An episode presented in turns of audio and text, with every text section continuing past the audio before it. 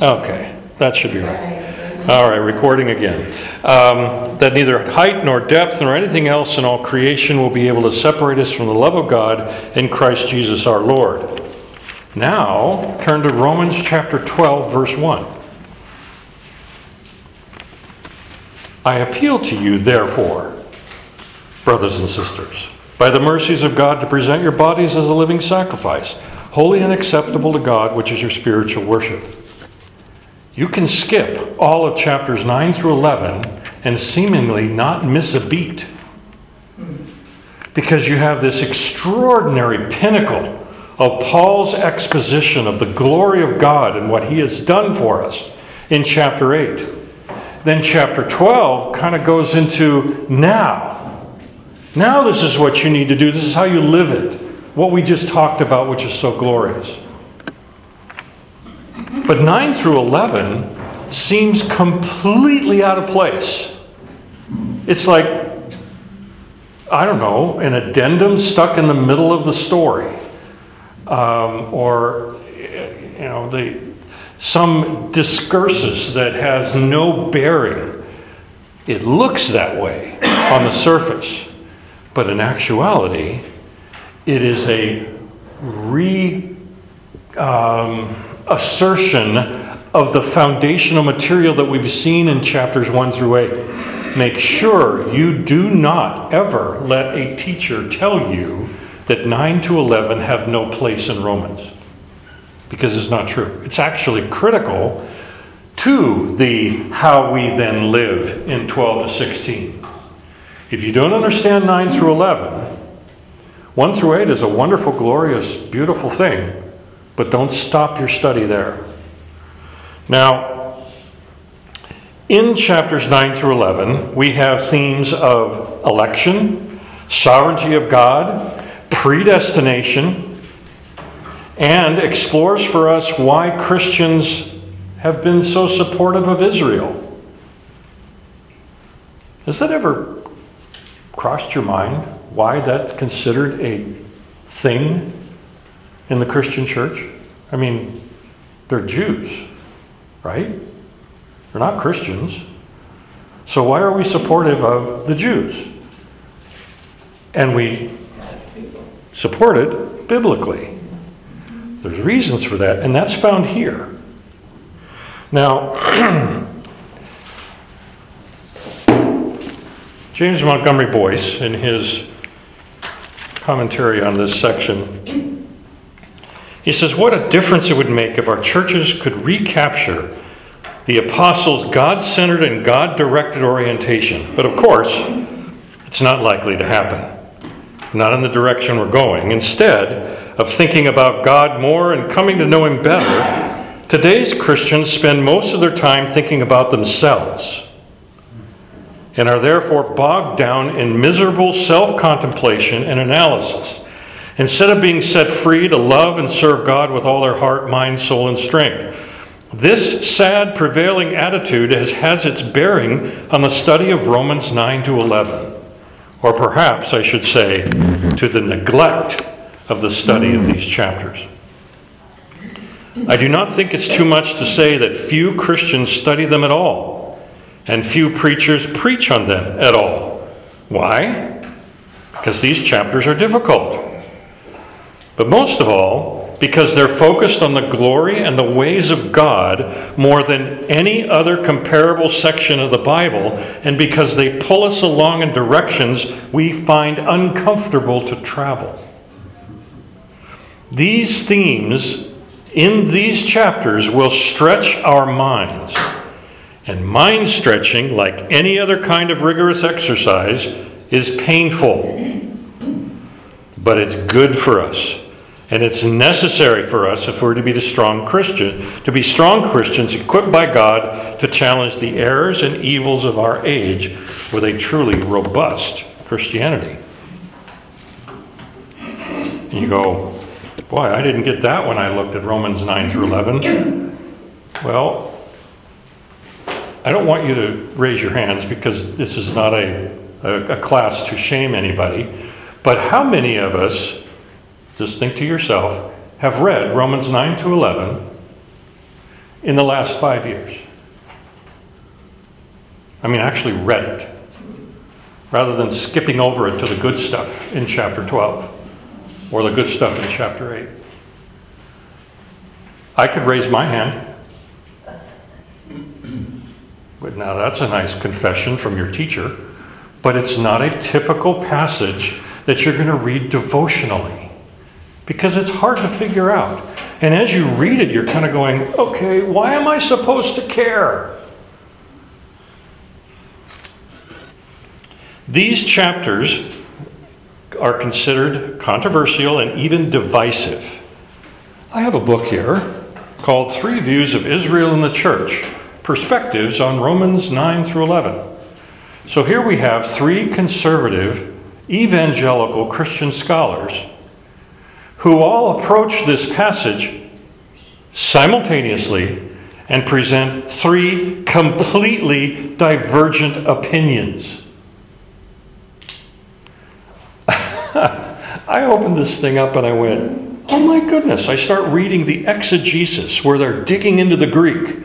And then I turn to the next scholar who's digging into the same Greek, and to the next scholar who's digging into the same Greek using the same tools, and come away with three different interpretations of the same text.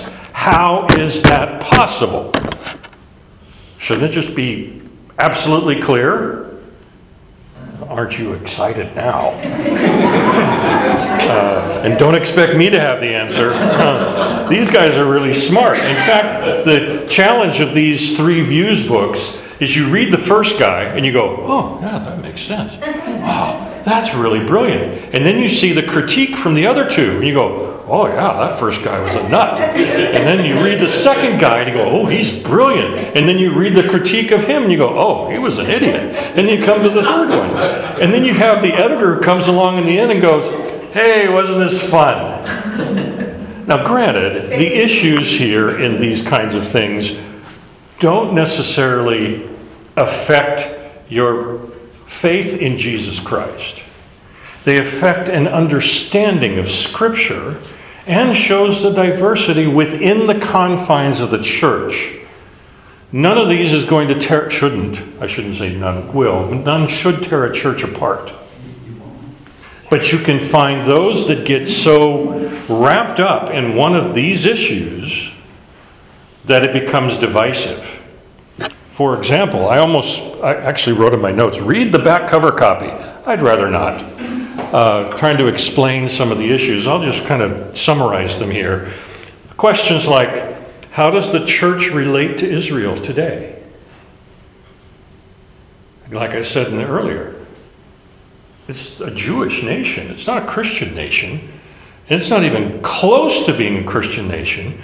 And yet, even this past week, didn't we have some uh, leader of the Israel uh, group visit the Dome of the Rock, which is supposed to be Muslim territory, and the United States has condemned that act? Whoa! Suddenly you have a current administration that's not supporting Israel's sovereignty. Now, is that a biblical issue?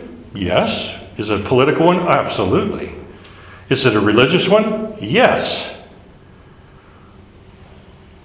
Um, is the nation of Israel a type, as in typology, or a picture of something else?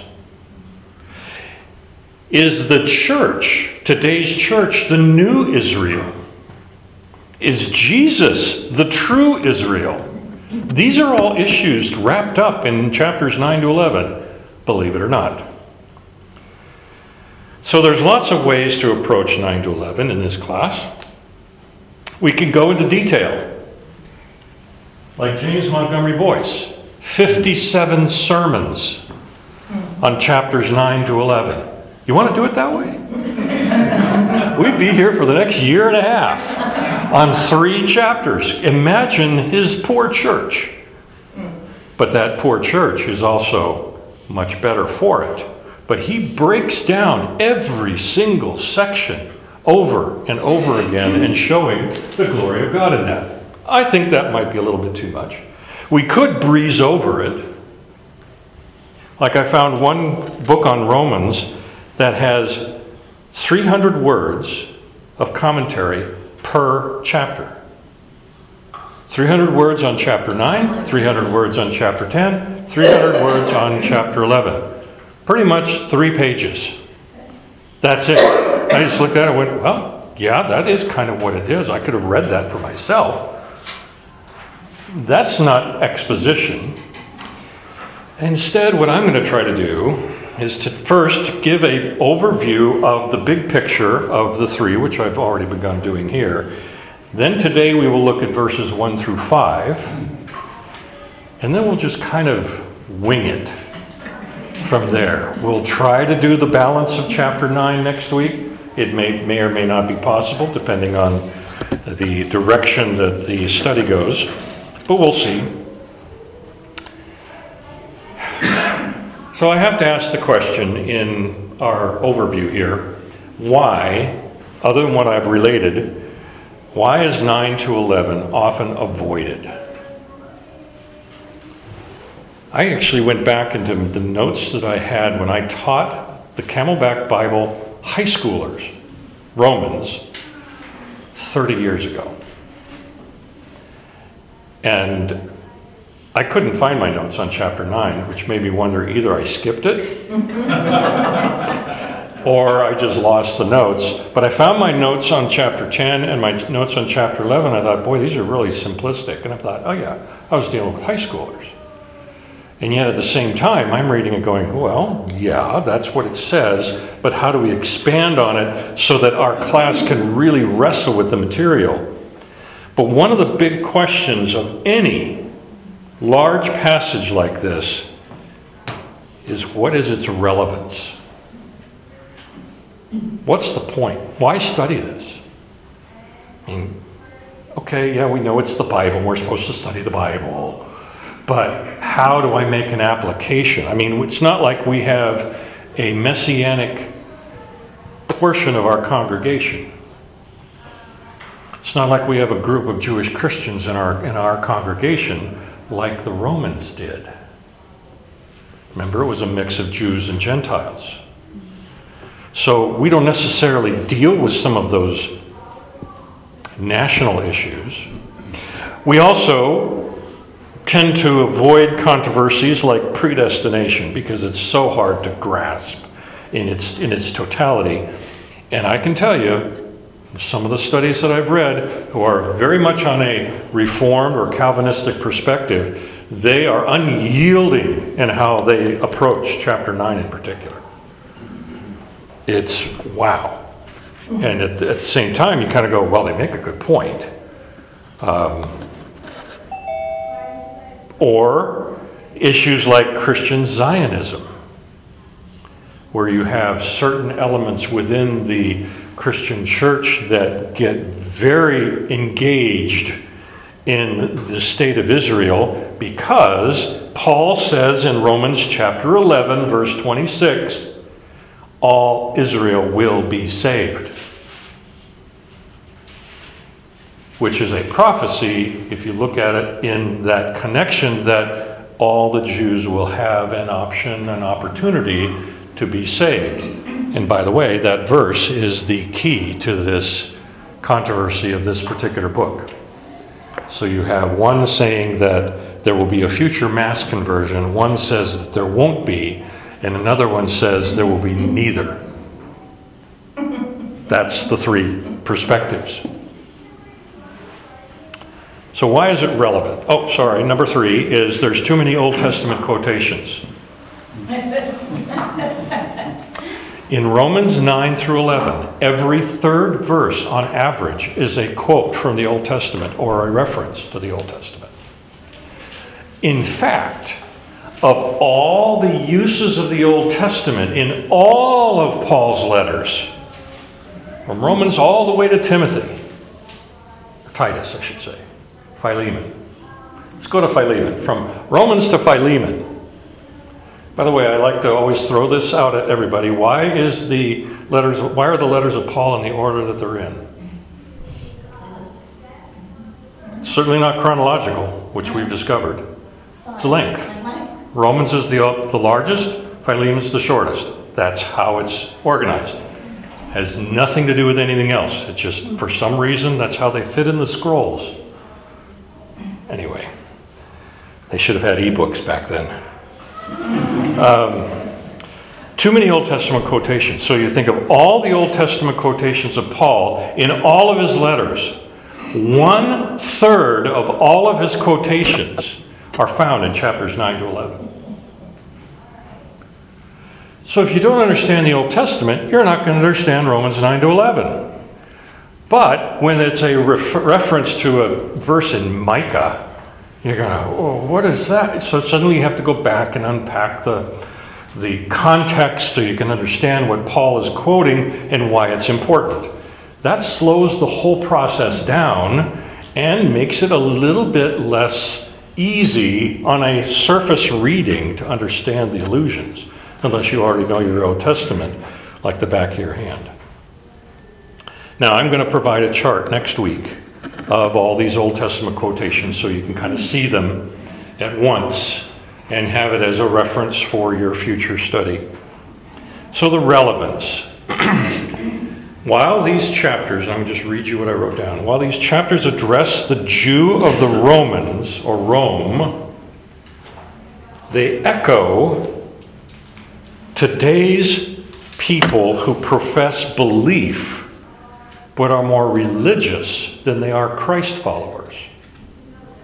So if you think about it, you have a Jewish believer in a church with Gentiles who may have a different perspective and may not truly grasp or accept what Paul has been teaching about Jesus. But they're holy. They're good people, and they attend church all the time, so they gotta be good. They gotta be Christians. The Jew of the Rome can be found in Romans chapter 2, verses 17 to 20, which reads You call yourself a Jew and rely on the law and boast in God, and know His will and approve what is excellent because you're instructed in the law. Paul acknowledges the Jewish people in the congregation as strong believers who have a relationship to God. Chapter 3, verse 2 says, Much in every way. To begin with, the Jews were entrusted with the oracles of God, meaning they have the Bible, they understand it, they know its importance. They profess a relationship with God when they say, You call yourself a, a Jew and boast in God. They know God's moral standards. You know His will and approve what is excellent. You instruct the foolish, you're a teacher of children, having the law and embodiment of knowledge and truth, which is verse 20 of chapter 2. And they are willing to tell others right from wrong based on those standards. These are good, faithful people. So think of someone who has grown up in the church. They have Christian parents, maybe. They, maybe they've been baptized. Maybe they even go to a famous church and rub shoulders with famous Christians. And they listen to podcasts and they, they're, they're online and they, they're, they're absorbing all this stuff. But are they, and then I put in parentheses, are we faithful Pharisees who have a certain law that we follow, but we have yet to surrender it all to Jesus. That's what makes this passage relevant. If you want to just say, oh, it's talking about the Jews and forget it, well, you're not looking at the larger picture that Paul, in through the Holy Spirit and the beauty of the scriptures, is that it speaks to every generation and speaks to us. As I wrote, that is relevant. So, it's controversial.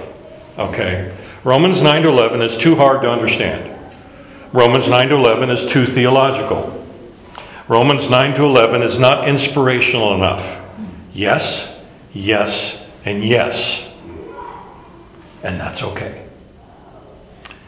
It reminded me, I know, sometimes illustrations break down, but it reminded me when I was first learning how to swim. In uh, taking swim lessons, this is up in Alaska, we, there was a heated swimming pool within walking distance of our house. So we would bundle up in the weather, walk to this, and then this sauna, you know, and I'm you know, trying to learn, you know, you hold onto the side and paddle your feet and you do all that stuff. And I was by myself. My parents were not with me. I don't remember how old I was. Maybe eight, maybe nine.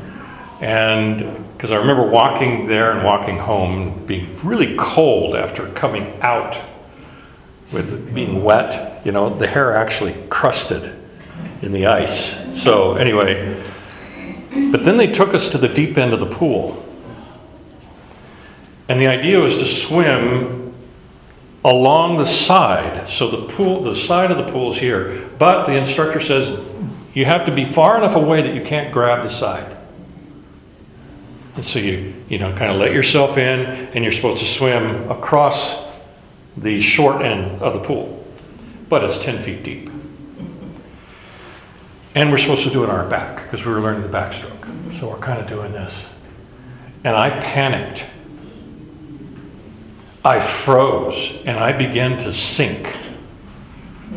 And I remember this feeling of absolute terror that I can't grab the side, I can't move, and I'm panicking. And suddenly I felt this in the middle of my chest. And it was the swimming instructor with his leg. He jammed his foot into my chest, which caused me to do this and grab a hold, and he lifted me out with one leg and brought me to the side, and I was fine. And he goes, he's looking at me going, You okay? You okay? I look back on that, I'm going, Now, if I were a parent, I'm going, What's he doing kicking my son? Anyway, he saved me to think of today's sermon. Yes. He rescued me from my own terror of the depth. Second time, I mean, I got myself calmed down, and he said, We're going to do this again. I'm like, I come back over and I slim, and I'm trembling. I was so much better the second time because I knew there was someone who could rescue me at any moment. I was still trembling. It took me a long time to get across the pool. And he goes, that, that was pretty good. Let's do it again. And I come back around. Third time, I didn't even think about the fact that I could drown. I was no longer afraid. When you approach Romans 9 to 11, it's like taking swimming lessons. The first time you read it, you're going, Holy smoke! I don't understand why. Okay, I can read it on a surface level, but I don't, I cannot plumb the depths. It's too terrifying or it's too difficult. The second time you go through it, a little bit easier. Third time you go through it. So you see, that's our approach here. If this is your first time, just let the eyes glaze over a little bit. Just try to absorb. But come back to your notes. Come listen to the lectures again. Study it again maybe six months from now, maybe a year from now. It is amazing. I also would recommend that sometime this week you read chapters 9 to 11, just so you have a context. And if you want to use your ESV from the church, uh, church's Bible that we use, sure. But, uh, you know, if this is your first time, read the Living Bible or the message. Read a paraphrase knowing full well that these paraphrases interpret. So they're making theological interpretation as you're reading it, but it can create some, oh, now I understand. I will never forget reading a passage in Job when I was in college out of the Living Bible, and I thought, I never knew the Bible said that. That's just amazing. And so I went to my regular translation, and the Bible didn't say that. it was the tran- the paraphraser's interpretation, that was a wonderful statement. It was implicit, but it was not explicit in the scripture. So always be careful. Also, remember the historical context. You have Paul, who has yet to visit the Roman church, is writing to strangers, but knowing the makeup of the church, probably through uh, Priscilla and Aquila, who were from there originally. Knowing that there were Jews and Gentiles both in that church. And Paul wanted them to get along. He wanted harmony. In chapter 3, verse 27 of Romans, it reads he's, he's admonishing the Jews. What becomes of our boasting? It should be include, excluded. By what kind of law? A law of works, but no, a law of faith. He's saying, look, look, guys, you've got some special things, but don't lord it over the Gentiles. Won't we be doing that. But over in chapter 11, verse 13, Paul addresses the Gentiles. And he says, Now I'm speaking to you, Gentiles. Inasmuch as I'm an apostle to the Gentiles, I magnify my ministry. And then he says in verse 18, Don't be arrogant toward the branches, meaning the Jews. If you are, remember it's not you who support the root, but the root that supports you. And then you'll say, branches are broken off, they might, gra- might be grafted in. Well, that's true, but they were broken off because of their unbelief, and you stand fast through faith. Do not be proud, but stand in awe. So he's, he's hitting both sides in this church.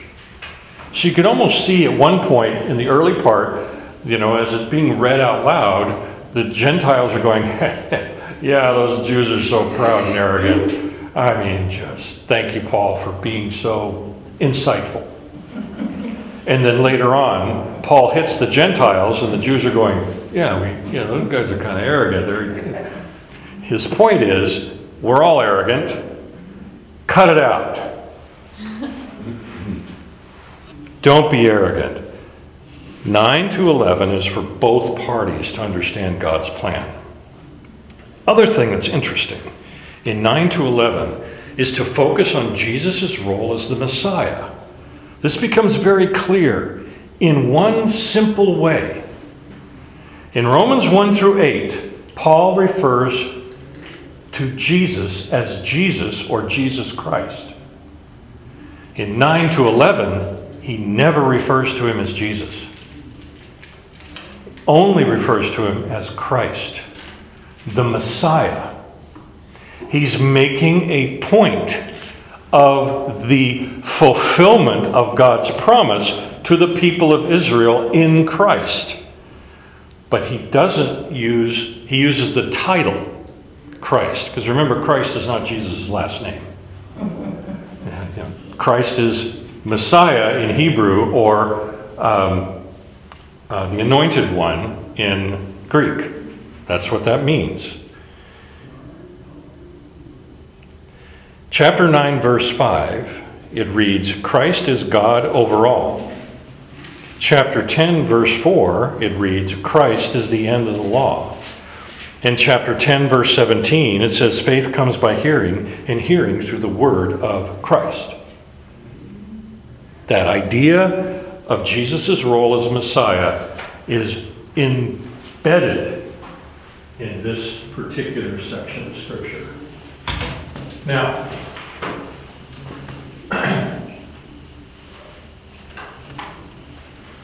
for those of you who like outlines, I probably came across as many outlines as there are writers on the book of Romans. Some of them are very detailed They break it all apart into little, you know, 1A, A1, A, B1, C3, you know, E equals MC squared. I mean, it was just, wow.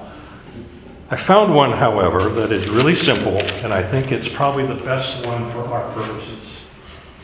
Chapter 9.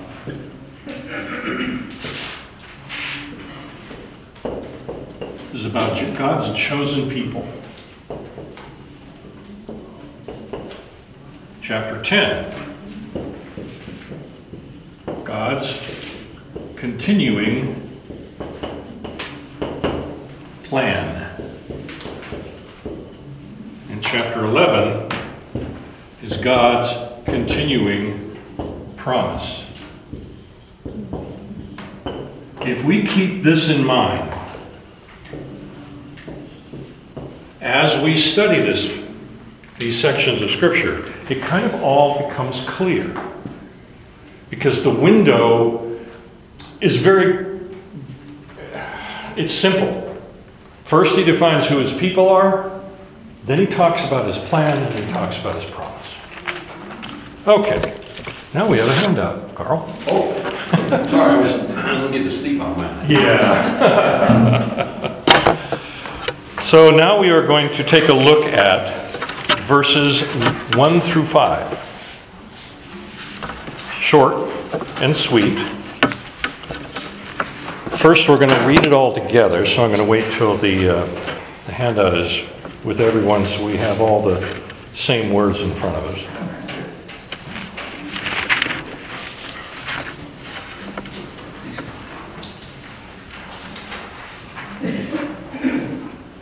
I think everybody's got one, okay? Let's read the passage together out loud, starting with verse 1. I am speaking the truth in Christ. I am not lying. My conscience bears me witness to the Holy Spirit that I have great sorrow and unceasing anguish in my heart. For I wish that I myself were accursed and cut off from Christ for the sake of my brothers, my kinsmen according to the flesh. They are Israelites, and to them belong the adoption, the glory, the covenants, the giving of the law, the worship, and the promises. To them belong the patriarchs, and from their race, according to the flesh, is the Christ, who is God over all, blessed forever. Amen. Now you'll notice the arrangement of this passage does not follow what you see in your regular Bible. I gave credit to the bottom uh, for a new product called the Readable Bible, where this fellow has gone in and he rearranges text in this kind of paragraph and subparagraph form. And in many ways, it becomes easier for us modern readers. When you read something that's just a block of text, your eyes glaze over or they start to bleed, one or the other. Um, and it's like, what am I reading? This actually breaks it out a little bit. I had to adapt it because he actually created a translation on top of it. What you have here is the ESV, but kind of rearranged in a uh, a little bit more visual way. And I'm going to try to do some of that throughout um, our study, just uh, where, where it's appropriate. But let's look at what Paul's saying. Now remember, he has just concluded with this extraordinary pinnacle of Romans chapter 8 the joy of the glory of God in the life of every believer. And his next statement is I'm telling the truth, I ain't lying, guys. I have great sorrow and anguish. What? I mean, didn't you just talk about the most wonderful thing in the world and now you're depressed? This is odd. But that, you know, that's our mindset. That's how we think. It's not what Paul's thinking. First thing he says here I'm speaking the truth in Christ, I'm not lying. This is not the first time he's written something like this. He said almost the identical thing in 1 Timothy 2 7, which is, uh, was written a few years later, where he says, I'm, I'm telling the truth, I'm not lying. And in 2 Corinthians 12 6 and in 2 Corinthians 11 31, he basically says, I'm telling the truth, I'm not lying. In Galatians uh, chapter 1, verse 20, he, uh, let me find it real quick here he writes, In what I'm writing to you before God, I do not lie. which means his enemies are claiming he's lying. And he's countering their argument before he has even made his argument. Think about it that way. It's like you stand before a judge, I, I swear to tell the whole truth, you know, nothing but the truth, so help me God. You're saying, I'm not a liar. And then you give your testimony. Or you give your testimony and then you end it with, and I wasn't lying. Because people are saying, but he was lying. He didn't tell the truth. So you see, Paul is making the statement ahead of time. He's anticipating controversy. And so he asserts his knowledge of the truth before stating his case. But then it says here, my conscience bears me witness. The word conscience is a Latin word, con science, with knowledge. That's what con science is. It's the blending of those two words. In the Greek, it's sun ido, with knowledge. It's the same construct. It's an awareness of ourself. It's awareness of you know what we believe. You know, we have the uh, the cartoonish idea of the good angel and the bad angel standing on your shoulder, whispering in one ear or the other, and then they swap, and you get confused. You know, we don't know which ear to listen to. You never listen to the bad one. Um, however, in 1 Timothy 4 2, he wrote to Timothy, said, through the insincerity of liars whose consciousnesses have been seared. He knows that just because you have a conscience, it not necessarily exhibits truth, which is why he has the witness of the Holy Spirit in this verse. He says, This isn't just me talking. It's my conscience bears me witness in the Holy Spirit. He is claiming and asserting that he is in God's will as he is going to present this. I think that's really important. Because you can meet someone who's sincere. I mean, really sincere but they're sincerely wrong. But they believe it with all vim and vigor and they defend it to the death, especially on social media. It's like, wow, you're you know, what did I see something, some of the other day? I think it was a Babylon Bee article, um, which they're the most hilarious parody people out there. Um, man dies uh, knowing that he spent his life appropriately commenting on YouTube videos. like anybody cares what you say in a comment section on YouTube. Um, like, wow. Paul is speaking the truth in Christ. And notice the Christ is used there the very first time, right off the bat. Mm-hmm. He doesn't say in Jesus, he says in Christ. And I'm not lying. My conscience bears me witness. And what does it witness to? That I have great sorrow and unceasing, anguish in my heart. But he doesn't say what he's having sorrow or unceasing anguish about, does he? Not even in the next verse. And not even in the verse following. In other words, the first five verses, he doesn't really tell you why he's so upset. We get it later, and we understand by context. He is so concerned that his fellow Jews do not believe.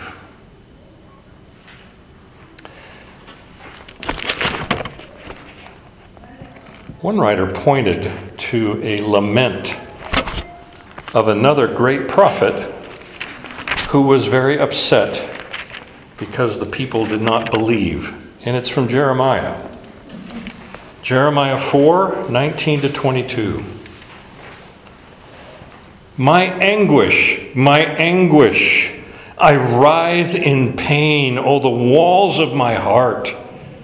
My heart is beating wildly. I, I cannot keep silent, for I hear the sound of the trumpet and the alarm of war. Crash follows hard upon crash. The whole land is laid waste, and suddenly my tents are laid waste, and my curtain curtains in a moment. How long must I see the standard and hear the sound of the trumpet? For my people are foolish. They know me not. They are stupid children that have no understanding. They are wise in doing evil, but how to do good they know not. That is what Paul's anguish reflects. If you remember, Jeremiah had been preaching for 50 years, and no one listened to him for 50 years. He only had two people come to his, his services. One was his secretary, so I don't know if he was paid to be there. I don't know. Baruch. I mean, he's the one who wrote everything down. And then he had one other person who was a, a supporter, but that was it for 50 years. Can you imagine? And then to watch all his prophecies come true. And the temple is being burned and the city is being ravaged.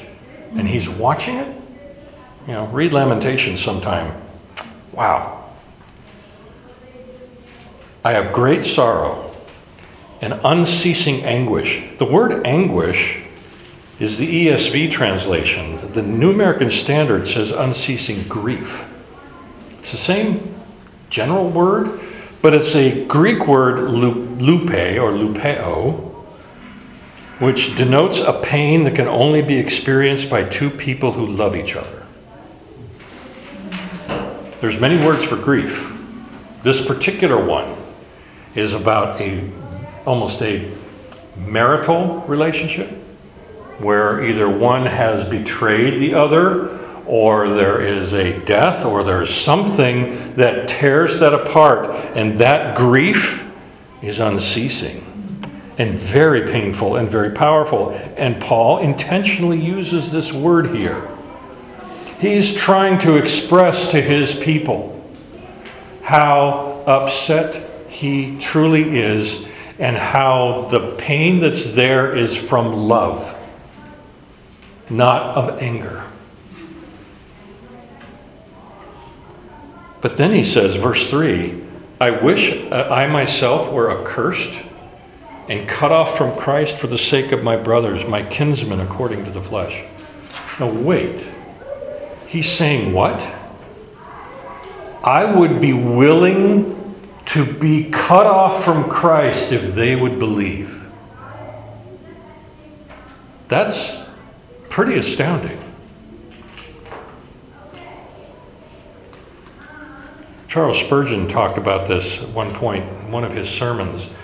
He said, There have been times where I have prayed to Christ that I not go to heaven if those to whom I am preaching would.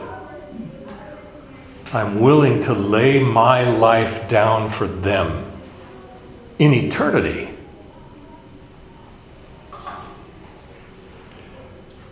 All I can do is admire that. I cannot relate.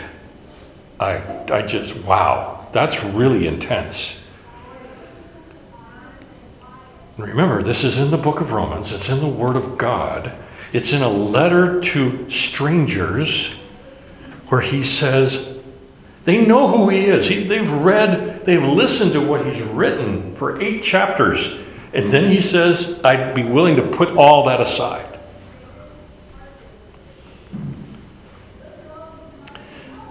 Moses offered to be blotted from the book of life in exchange for his people's forgiveness in Exodus chapter 32, verse 32. We forget that. It's one of those moments in biblical history that gets kind of buried. And of course, God said, No, no, no. I, you don't need to do that.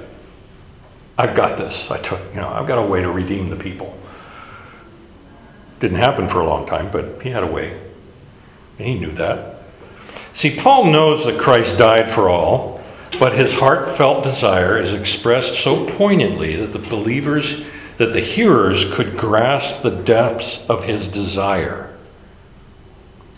And then he describes them. He says they are Israelites. Now, this is another one of those interesting changes in Romans. In chapters 1 through 8, they are referred to as Jews. In chapters 9 through 11, they're referred to as Israelites. Isn't that interesting? Yeah, they're the same thing. It's a, you know, six of one, half a dozen of the other. Mm, maybe. But he's trying to emphasize their covenantal connection and their relationship to God. So you're talking to a group of Jews in this case, and he says, You Israelites, that changes the conversation. For example, they're not living in Israel, they're living in Rome.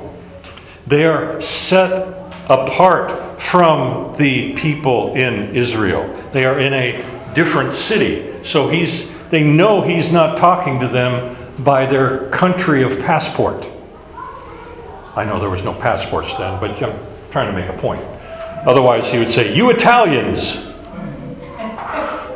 And they would have gone, What? And it would have made sense. He's appealing to their origins. And then he lists the privileges that they have. Was it seven of them? One, two, three, four, six. Six of them. He talks about their adoption. In verses 8, in chapter 8, 15 and 8, 23, Paul writes of the adoption of believers into the family of God. Here, he's not talking of that kind of adoption. He's talking about the declaration that the Israelites are the children of God all the way back in Exodus. Exodus 4:22. God claims the people as sons. And later in Hosea 11:1, the quote is, "When Israel was a youth, I loved him, and out of Egypt I called my son." God has declared the Israelites his children.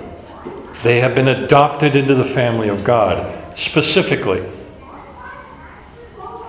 Then we have they have the glory.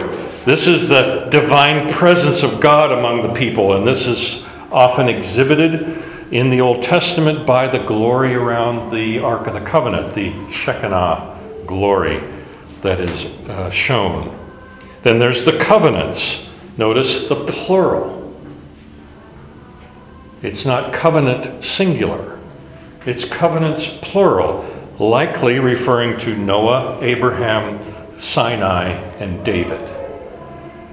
So if you don't go to Tom's class on Wednesday and you go to John Mead's class on Wednesday, who talks about the covenants, he will be going through all of these. Sorry for the commercial for the other guy, but it, if you don't have an understanding of that, you need to at some point, because right here, that word, covenants, has so much meaning.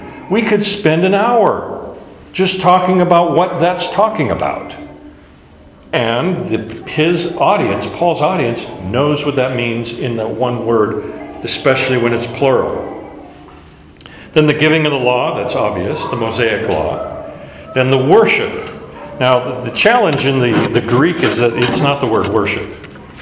Um, it's, it's a, I don't even have the actual wording, it's a reference to the act of an expression. And so the ESV translators are using the word worship meaning the tabernacle, the offerings, the priesthood, and the temple. And then lastly, the promises. Well, that goes back to Jeremiah's promise of a new covenant and the promise of a Messiah.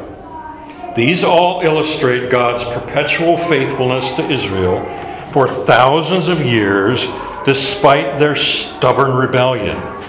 But wait, there's more. There's verse 5. And to them belong the patriarchs, meaning Abraham, Isaac, and Jacob, from their ethnic heritage. He's not speaking to Gentiles in this passage. He's speaking to the Israelites, the Jewish people, their ethnic heritage as children of God, according to the flesh. And then he brings it home is the Christ, is the Messiah, who is God over all, blessed forever. Now, there's a Christological statement there of who is Jesus Christ. Jesus Christ is God over all. Oh, wow. Now, unfortunately, there's a little bit of a controversy in this that particular verse because of the punctuation. In the Greek, there's no punctuation. There's no periods, there's no commas, there's not even paragraph breaks. And if you've ever seen an ancient Greek manuscript, especially, I don't remember the uh, um, actual term where it's all capital letters. Um, Unsealed. hmm? Unsealed. The un- Un- unicles. or- Unicles, the unicles, where it's all caps. So imagine a badly written email that's all caps because you forgot to turn off the all caps button. And then you don't have any spaces between the words. And you have no punctuation. That's a Greek manuscript. Okay? So, you come to a phrase like, according to the flesh is the Christ who is God over all. In the ESV, you have a comma. In the RSV, you have a period separating the two. And in actually, the, the RSV, it reads, uh, according to the flesh is the Christ, period, God who is over all be blessed forever. Changes the meaning. Which one's right? Well, we don't know. Because there's no punctuation in the Greek.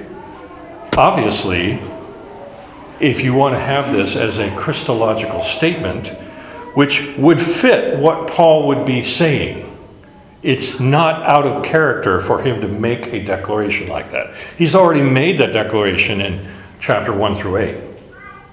But here, he is trying to emphasize the connection of Christ and God together as one. But we have those who like to play with these things and use punctuation to mess with it. So, if you ever run into that, you have an answer.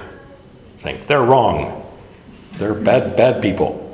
Anyway, um, the other thing that's very critical here is that the Messiah, the Christ, is from Israel. He's declaring his origin. All right, so we've rolled through chapter chapter 9 verses 1 through 5. And you have to ask the question, so what? I mean, you read that, we could we could just end and say our prayer and go on our way and There's a couple questions which can come to mind. I found them in different in different variations in a, a few different books and uh, sermons that I looked at. But I go back, have, you have to go back to verse 2 and verse 3 and look at Paul's anguish and sorrow. It's almost visceral. I mean, this is, this is not no casual cast off statement. I have great sorrow and unceasing anguish in my heart, and I wish I could be cursed if they would believe. And the questions that I came across were like, Do you ever anguish over others like Paul? Willing to die for others? Do you ever anguish over those who are closest to you? Probably, that's a little easier. But do you anguish over your enemies? And the people he is writing to, the Jews who are fighting him, are not his friends. I don't know if it would be fair to classify them as enemies, but he had to start this entire expression with, I'm telling the truth, I'm not lying, knowing full well as soon as he started talking, they would start trying to shout him down if they were in person. And he's willing to take the curse of sin on himself for their benefit. And I had to step back and I went, whoa, oh my.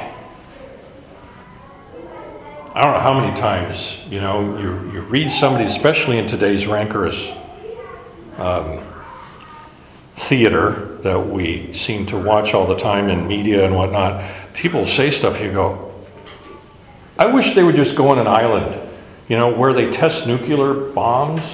And then we don't have to listen to them anymore. Goodness sake, just stop it. And you get angry. And you, the, you know, the many people there, in fact, I have a friend of mine who got really engaged on Facebook in these kinds of debates. And he never won a single argument. And he couldn't figure out why. And I said, my friend is my friend up in Michigan, and he said, Well, I realized that um, they already had their minds made up, and nothing I could say is ever going to change it. And I realized I was actually killing myself physically because I was raising my blood pressure. I was getting all stirred up in issues that I really don't have any place or authority to speak. And what was I trying to do? Trying to change the minds of strangers who all they want to do is argue. And I had to step away. And I said, And so did you begin praying for them? he goes, Thanks.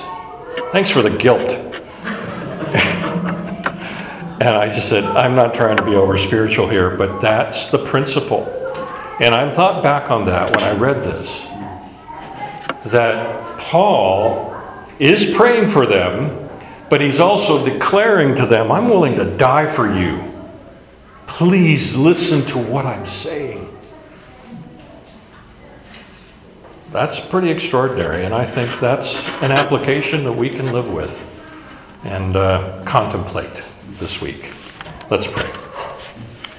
Lord, thank you for the power of your passage and your words, always taking a surprising twist and a different direction that we may or may not have thought. I can tell you, I did not think I'd be thinking about enemies when I first began studying Romans chapter 9.